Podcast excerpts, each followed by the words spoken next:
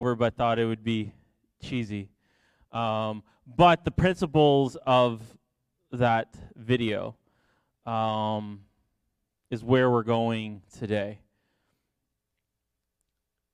How many recall the title of the message that I spoke a little bit more than just just a little more than a month ago?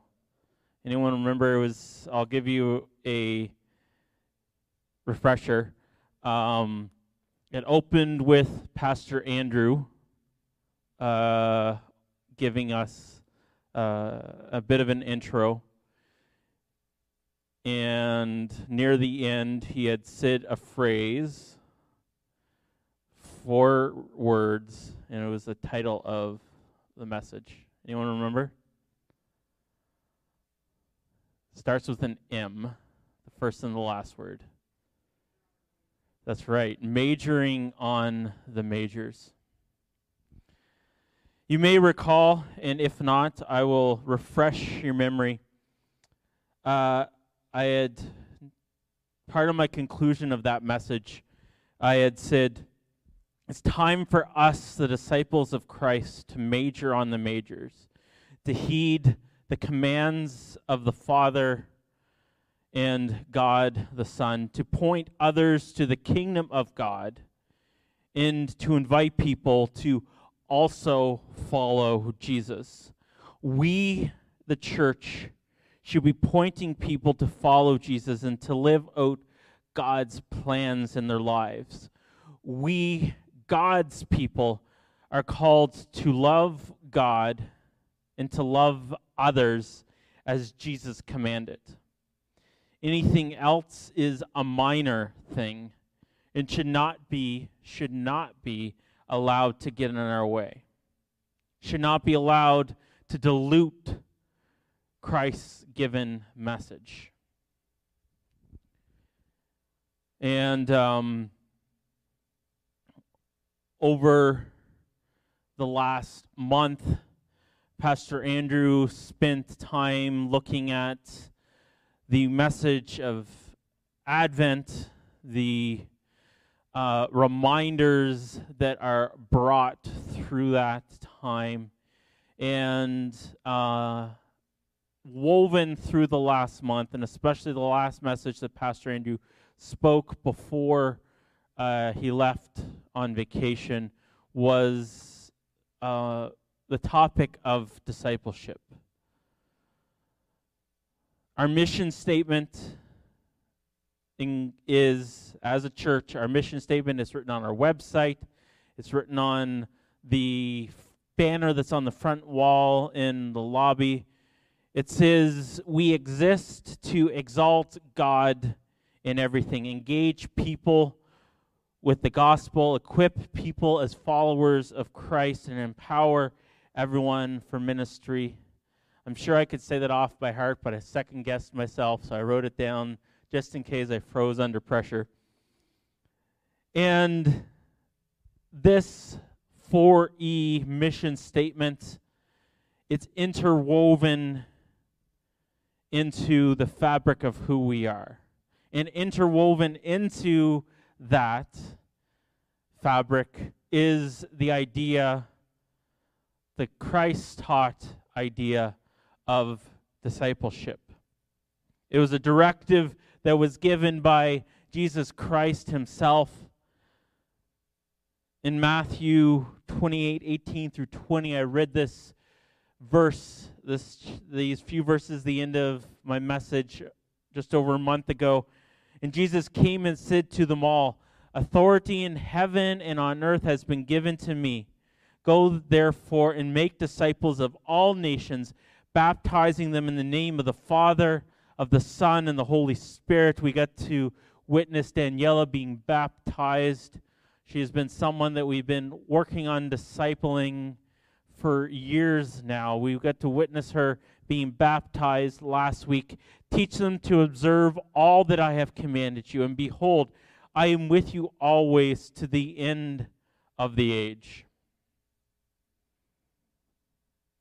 And this brings me to today's message a case for discipleship. If you have your Bibles or your Bible apps at home or in the place today, we're going to be turning to the book of Mark, and it's chapter 8. Mark is over halfway through your Bible in the New Testament. And we're looking at verses 31, 38.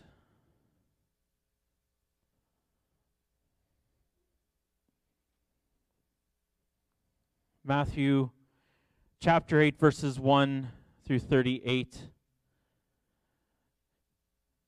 And it says, And he began to teach them that the Son of Man must suffer many things and be rejected by the elders and the chief priests and the scribes and be killed, and after three days rise again. We just literally celebrated that. And he said this plainly. And Peter took him aside and began to rebuke him. But turning and seeing his disciples, he rebuked Peter and said, Get behind me, Satan, for you are not setting your mind on the things of God, but on the things of man. And calling the crowd to him and then and sorry, and calling the crowd to him with his disciples, he said to them, if anyone would come before me, let him deny himself, take up his cross, and follow me. For whoever would save his life will lose it, but whoever loses his life for my sake and the gospel will save it. For what does it profit man to gain the whole world and forfeit his soul? For what can a man give in return for his soul. For whoever is ashamed of me and my words in this adulterous and sinful generation, of him will the Son of Man also be ashamed when he comes in the glory of his Father with the holy angels.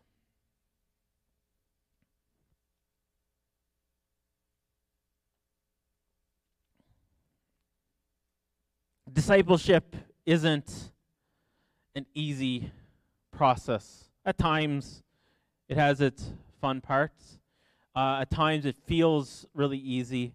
But uh, discipleship, more times than not, requires commitment. It requires what I call crazy devotion. John Paton is relatively unknown in Christianity today.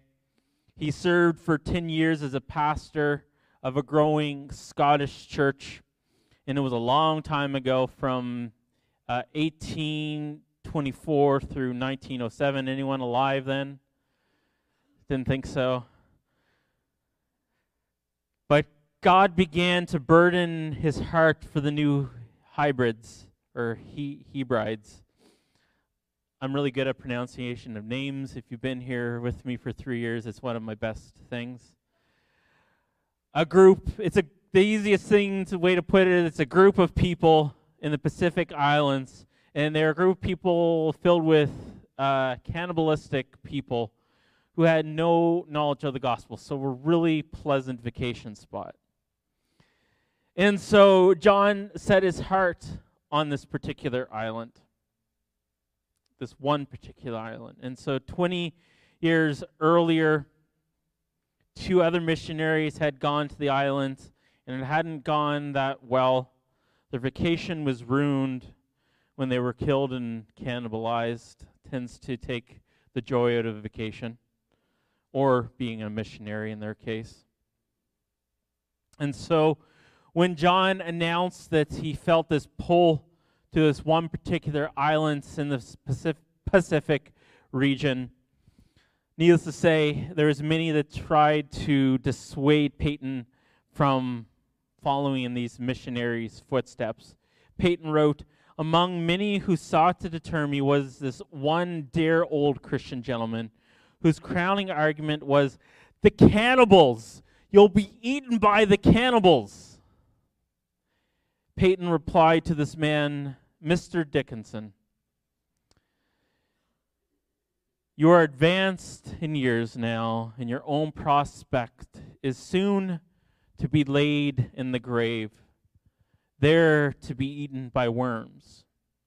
This isn't a direct quote of what Paton said to Mr. Dickinson. You are advanced in years now, and your own prospect is soon to be laid in the grave, there to be eaten by worms. I'm sure if uh, Pastor Andrew or I were to say something like that to the more wise in years of this congregation, we'd probably get slapped in the face. I confess to you that if I can but live and die serving and honoring the Lord Jesus, it will make no difference to me whether I am eaten by cannibals or by worms. And in the great day, my resurrection body will arise as fair as yours in the likeness of our risen Redeemer. And then, as the story goes, true story, the old man left the room, exclaiming, After that, I have nothing more to say. And then at the age of 33, Paton traveled to this island in the South Pacific with his wife.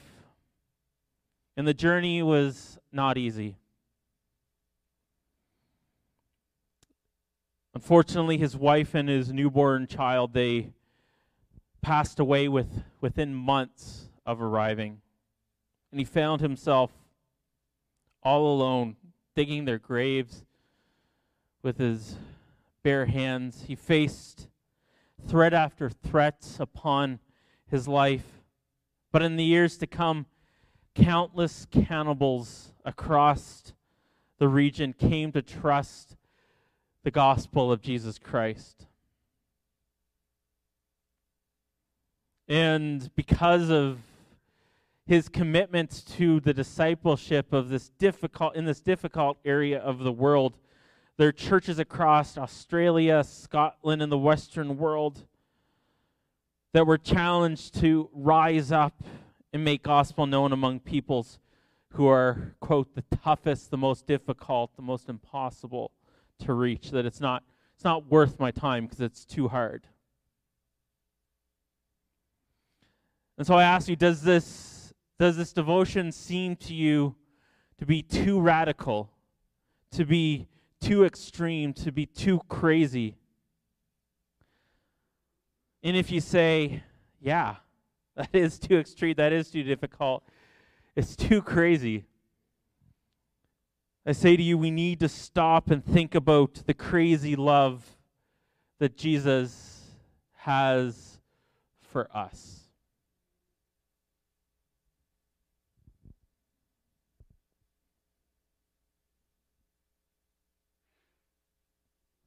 Jesus the Christ, as Mark 8 29 put it, came to earth to die.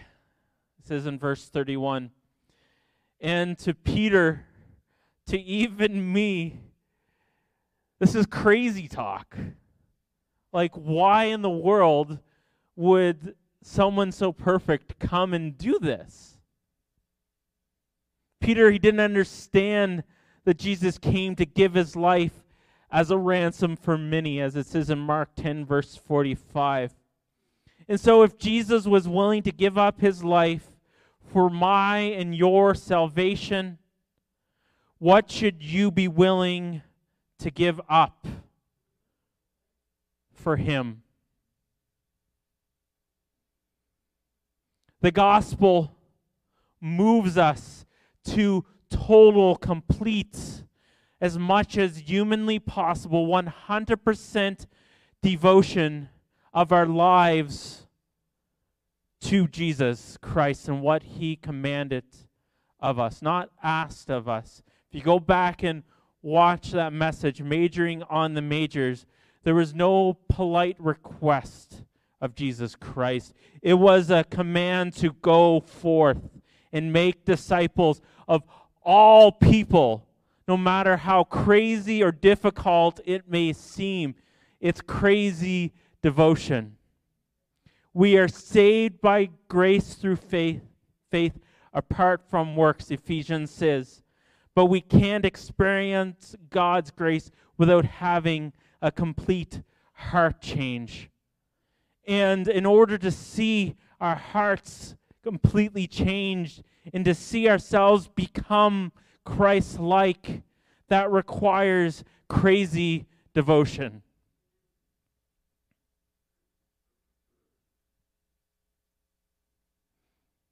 But it's sad. It's sad that in Western society, where Christianity is so deeply woven into the foundations of the United States, of Canada, of Britain, where we have been around for more than a hundred years in different denominations, more than 200 years in different denominations, that the idea of complete devotion still seems crazy to us. When it's such a foundation to what Jesus asked of us. Where have we gone wrong as a church as Christians is such a foundational thing to our faith as discipleship and complete devotion seems too hard, seems too crazy. Is it any wonder that not just the Pentecostal assemblies of Canada, but many other denominations, evangelical or otherwise, are in decline? because it still seems to be a crazy notion to so many to devote ourselves to Christ. And no doubt, moving on to part two, the demands of discipleship at times can be great and at times can be heavy.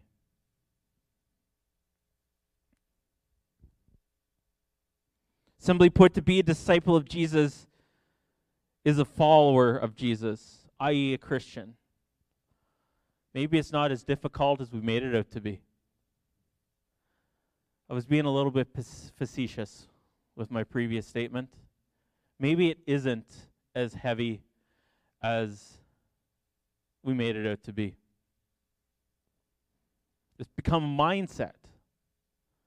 We become our own worst enemy we put barriers in our own way that don't necessarily have to be barriers because we made the task greater than it needs to be. Let me repeat what I just said. Simply put, to be a disciple of Jesus is to be a follower of Jesus, i.e., a Christian. Who here is a Christian? If you're a Christian, say me or put your hand up in chat if you're watching online. Jesus didn't try to lure people to discipleship with false promises. He didn't try to like secretly attach a hook to a string to pull people in and say, "Ah, gotcha. You're now my disciple." And he also didn't claim that following him was going to be 100% walk in the park. But Jesus said, If anyone would come after me, let him deny himself and take up his cross and follow me. Jesus gave three demands of discipleship. Number one, deny yourself. Number two, take up your cross. And number three, follow me. One, two, three, three step process. Most people can count to three. It's not quite as difficult as 10. Nowhere near as difficult as a 20 step process. It's a three step process. Deny yourself, take up your cross, follow me. John Stott, an English Anglican theologian, writes To Deny oneself is to turn away from idolatry of self centeredness. Not quite as comp- complicated, eh? As we may have made the idea of denying myself. It's to turn away from the idolatry of self centeredness. What does that mean? Of catering to myself. What makes me feel good all the time? What makes me feel the most comfortable? How am I entertained? That's self centeredness. He continues to write Our cross is not uh, an irritable husband or a cankerous wife, it is instead a symbol of death to self.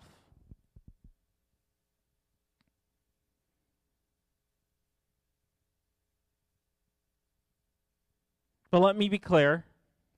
Although was I tried to be clear that I was being facetious about when I was going on, oh, it's so hard, it's so difficult. I'm not trying to make light of the process because Jesus was very clear in the scriptures that it's not always going to be easy.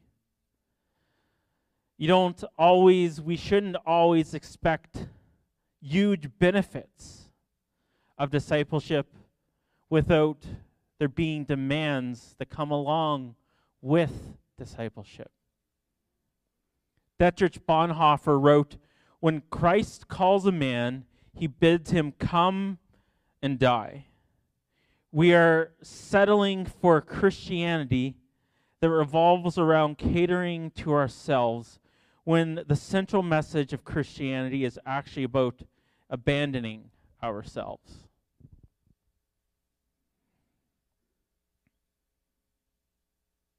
Instead, to commit to being a disciple and discipleship of others is to call to loyal obedience.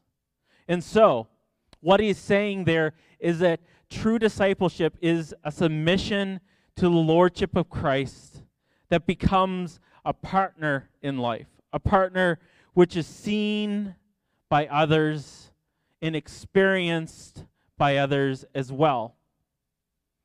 It's not just a partnership that's all about me. Being a disciple of Christ is really about what others can see in me, if they can see Jesus Christ in me. What he's saying, what Dietrich is trying to say, is that it's a continual and ongoing discipleship, is a continual and ongoing process. Me being discipled and being a true disciple of Christ, and then others being a disciple, me discipling them, is an ongoing process because of my relationship with Christ. It's ongoing, it's present tense, meaning to keep on following and allowing others to do the same of you and I mean all of Evangel Bathurst. I'm speaking to every single one.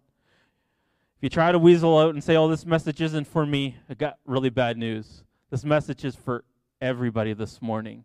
Regardless if your heart is receiving it or not, regardless if you're feeling the prompting of the Spirit or not right now, this message is for everybody.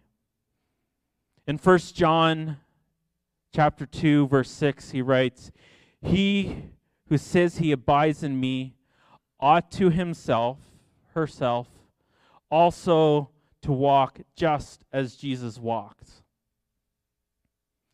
John 8, verse 31 says, And Jesus said to those Jews who believed him, If you abide in my word, you are my disciples indeed.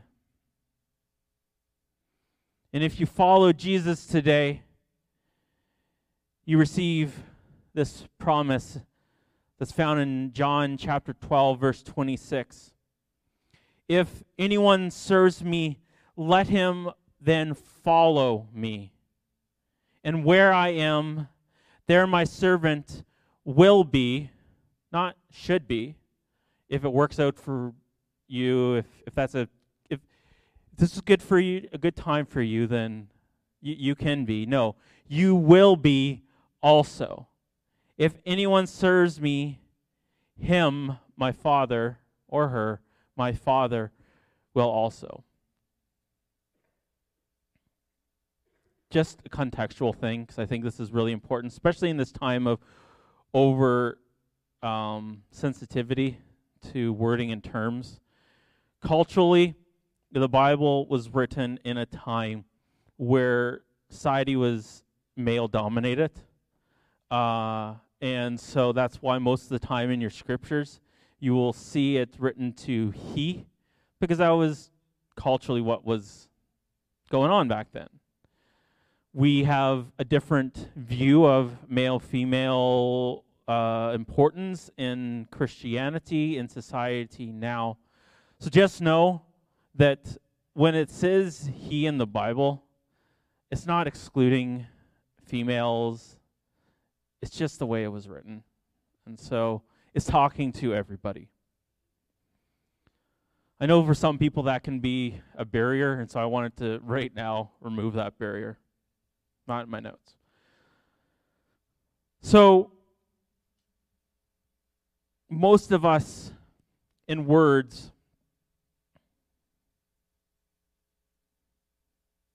most of us wish to follow him. How many here wants to follow Jesus? Put your hands up if you want to follow Jesus. If you want to follow his word, if you declare that whatever Jesus has commanded, I therefore also will go. Is that you? It's really easy to say that. And then it interferes with our plans. And then it's a completely different story. How many have experienced that? Am I the only one that has been that person? I'm like, oh, but that doesn't work right now for me to follow what you're asking.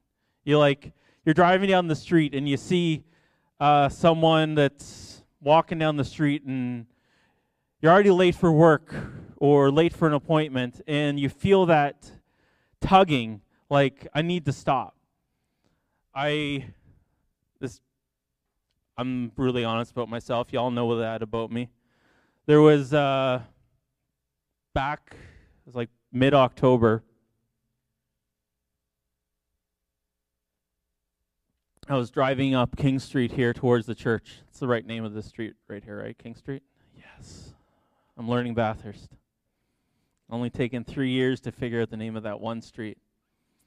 I was driving up the street, and how many of you have seen the gentleman that he uh, collects bottles and he pushes his cart up and down this King Street here?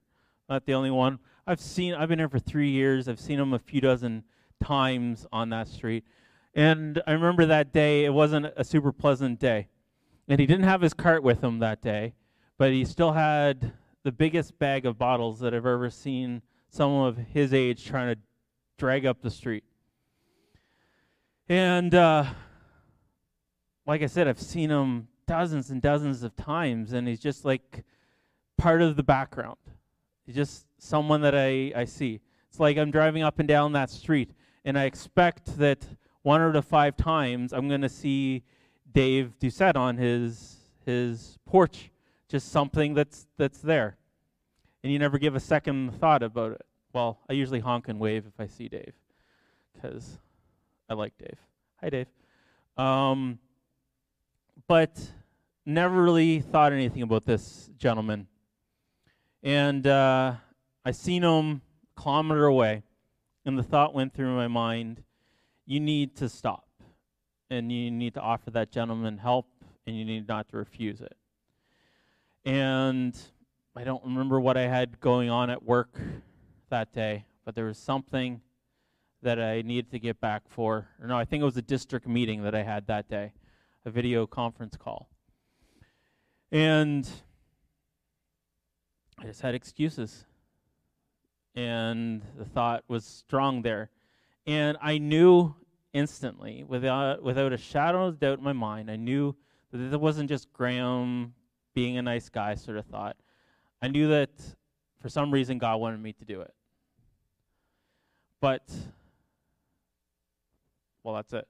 But, how many times have we butted? How many times in your life have you had a butt? And you've gone on because of a but.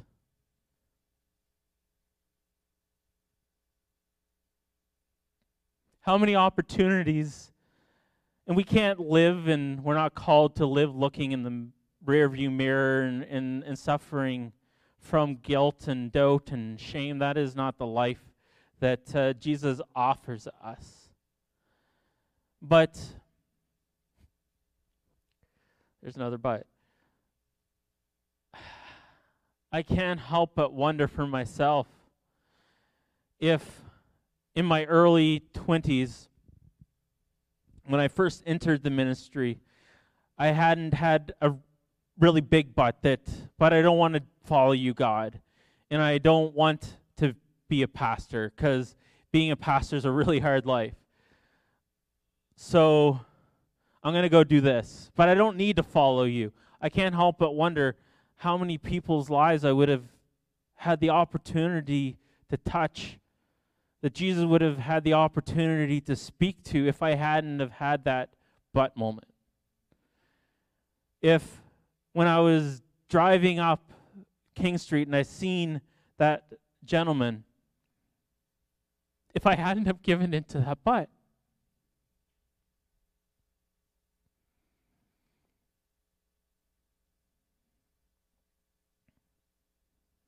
Most of us wish to follow him until it interferes with our plans. When we come up with a but that seems good enough in our own mind to get us off the hook. It's hard to talk to many about dying for Christ when we ourselves are struggling to live as Christ has commanded us to live. Okay, I'll serve you, Jesus, but it's not going to get in the way of my family life, or it can't conflict with my job, or it can't conflict with my kids' extracurricular activities or, or sports schedules. It can't conflict because I was planning on going and watching a movie with my best friend that night. We have to come to a point where we say, is it worth it? Warren Wiersbe said, Discipleship is a matter of profit and loss. A question of whether we'll waste our lives or invest it, or sorry, and invest our lives. And let me add to that quote invest it, being our lives, in something that really matters. The person who does not follow Jesus will lose his life. It says in our main, in, in Mark, verse 35. Forfeit his soul, verse 36, and cause Jesus to be ashamed, verse 38. The person who is now unwilling to give up anything for Jesus will one day give up the whole world. It says in verse 36. And Here's a but for you. But then it's too late. How about that but? When you're so self centered that you say, it's too crazy, it's too difficult for me, it's not worth the devotion, then it's too late. Too late for you, it's too late for the people that you butted about. There's a severe warning in these verses that once we have spent our lives, we cannot buy them back. And this passage, first and foremost, is first and foremost about how to save and make the most of the opportunities that we have here on earth. And it's not so much, although it may have initially come across this way, it's not so much about how to be saved and go to heaven the Roman Emperor Lucius Septimus Severus, who was alive from 146 to 211. Anyone alive then? Died with these words I have been everything.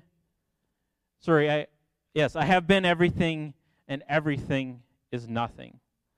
A little urn will contain all that remains of the one whom the whole world was too little.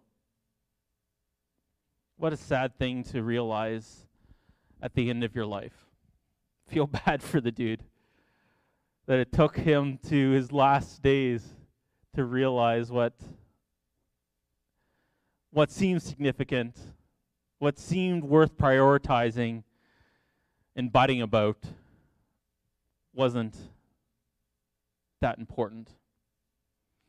The Lord is saying that whoever lives only to save their earthly, physical life, his ease and comfort and acceptance by this world, will lose their opportunity at eternal life if that's all we focus on.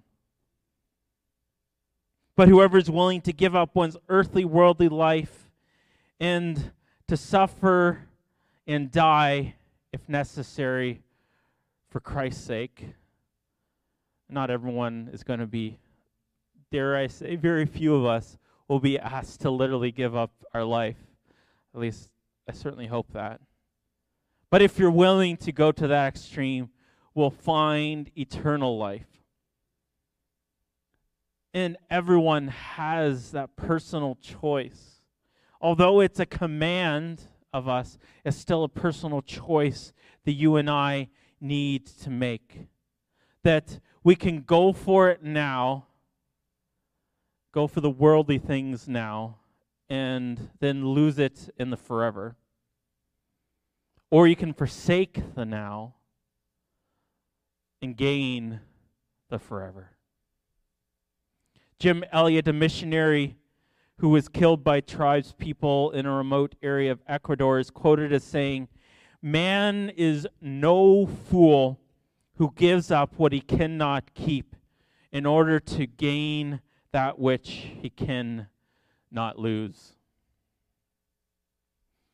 And so, as we conclude, let me ask you a couple questions for you to consider quietly to yourself, both online and here in person. Hear these questions and consider them seriously.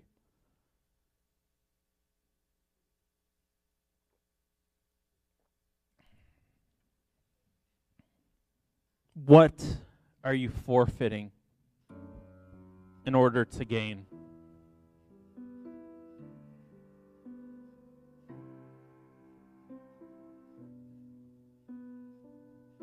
What would be what would possibly be worth having during this lifetime if to gain it you would exchange your soul equally importantly or another's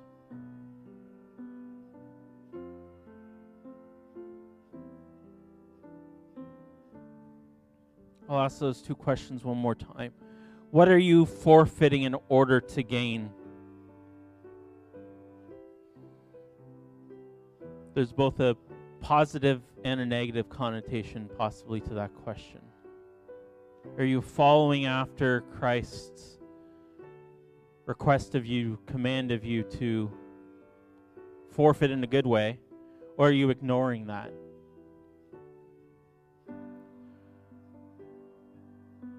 What would possibly be worth having during this lifetime if to gain it you have to exchange your soul or another's? The cost of discipleship, no doubt, at times can feel great. But as I've tried to make clear this morning, directly quoting God Himself and His Word. The cost of non discipleship is always going to be greater.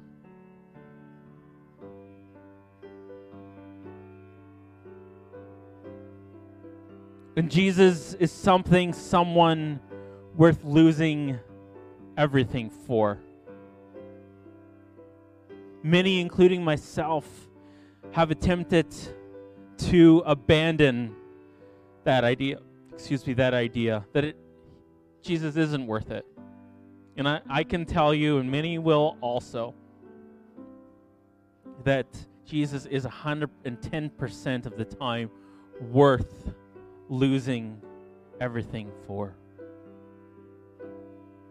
And if we walk away from Jesus of the gospel, then we're walking away from eternal riches. If we walk away because the cost of discipleship, the call to be disciple of Christ, and to in turn disciple others is too great, then we're costing others the chance at eternal riches. The cost of non discipleship is can be at times profoundly great, or it can feel that way. But it's never greater than the cost of non discipleship. For when we make this choice to abandon what are merely just trinkets in this world, and we make this choice to respond to what has come to seem as this radical and crazy invitation of Jesus, it's, it's only then that we discover this infinite treasure of knowing and really experiencing Him here and now and operating in and through our lives. And don't don't mishear me this morning. I'm not saying that if you ch- choose not to stop and talk to that person on King Street that you're going to hell. I'm not saying that. I'm not saying that the cost of butts at times in our lives is we lose out on eternity for the sake of it. I'm saying that it becomes a pattern in our lives that we get used to, and many have got used to this pattern of butts.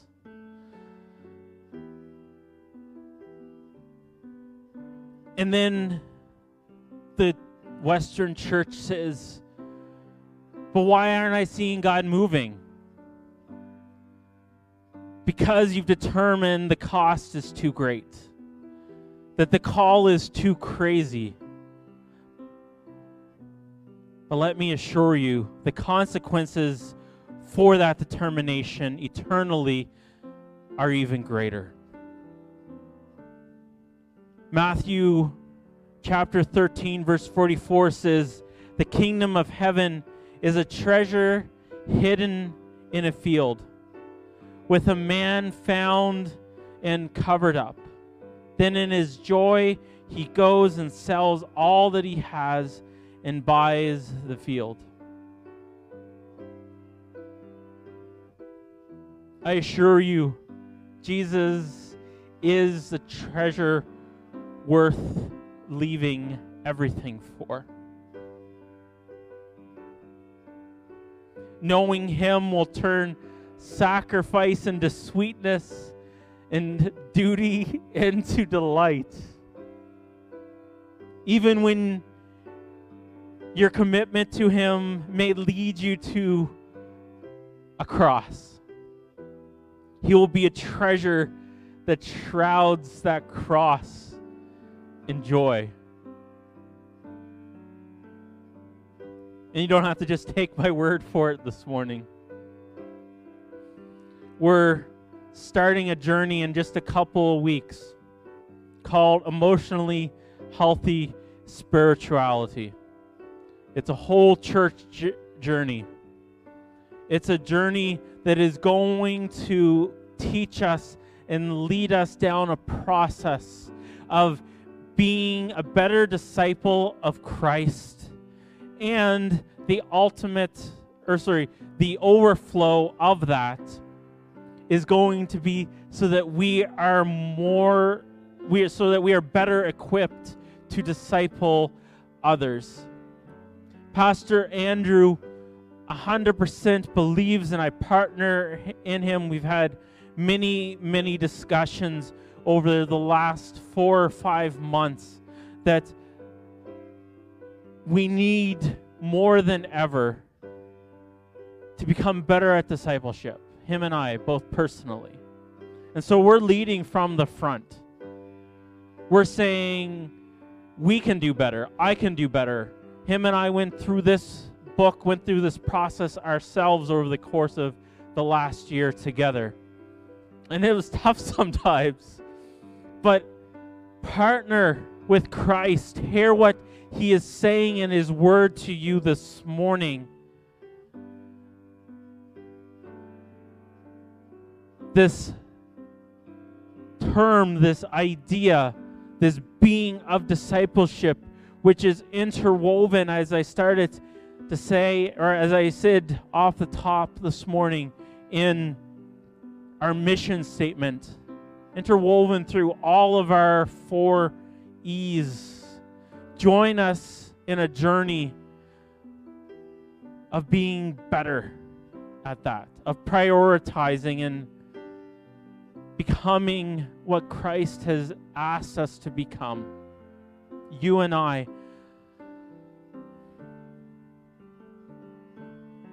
Take this message to heart. It is time to major on the majors, a term that Pastor Andrew was the first to say.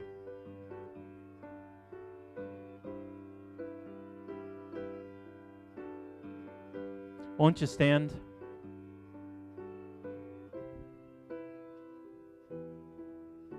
Close your eyes just for the privacy of others.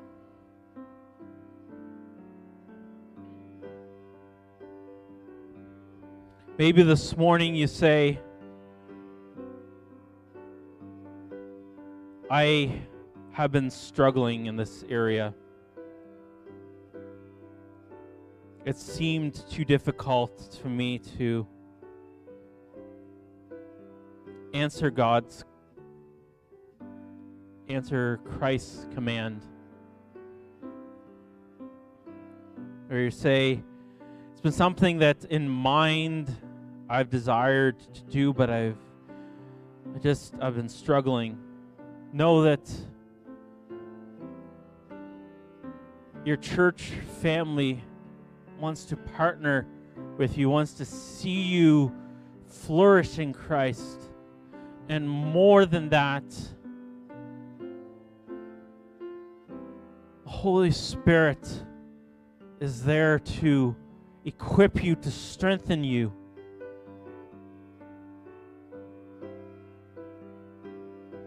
And so if that's you, you say you've been struggling in this area, put up your hand right now.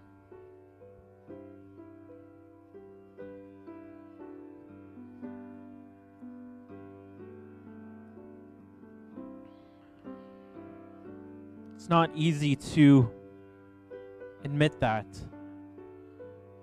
in that act of honesty.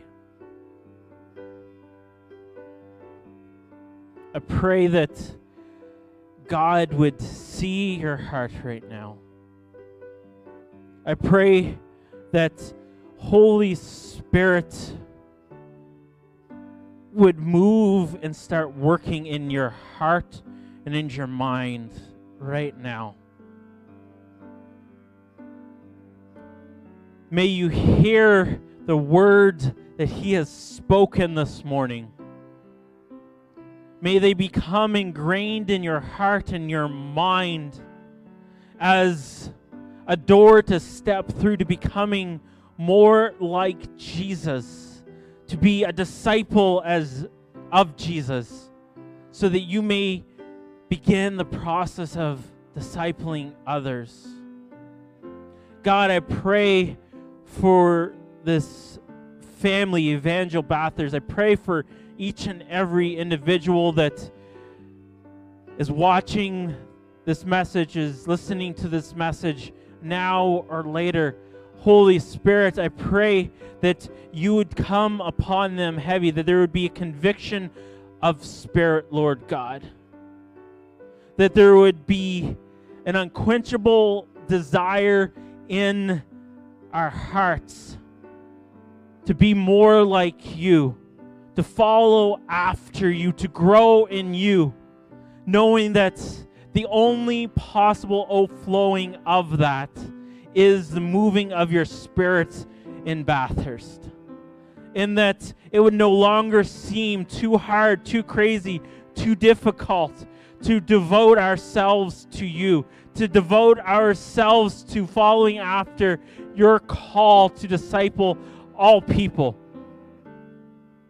But because of this intimate experience we have with you, because of our dedication to knowing you and your word, to hearing you speak to us in our times alone with you, that we would feel your Holy Spirit's anointing and strengthening to go.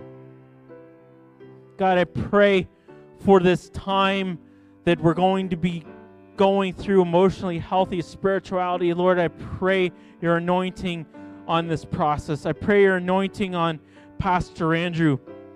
I pray your anointing on the Connect group leaders.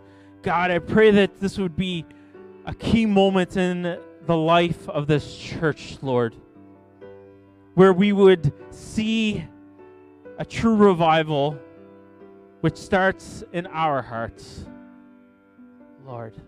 And I thank you for that. Thank you, Jesus. Amen.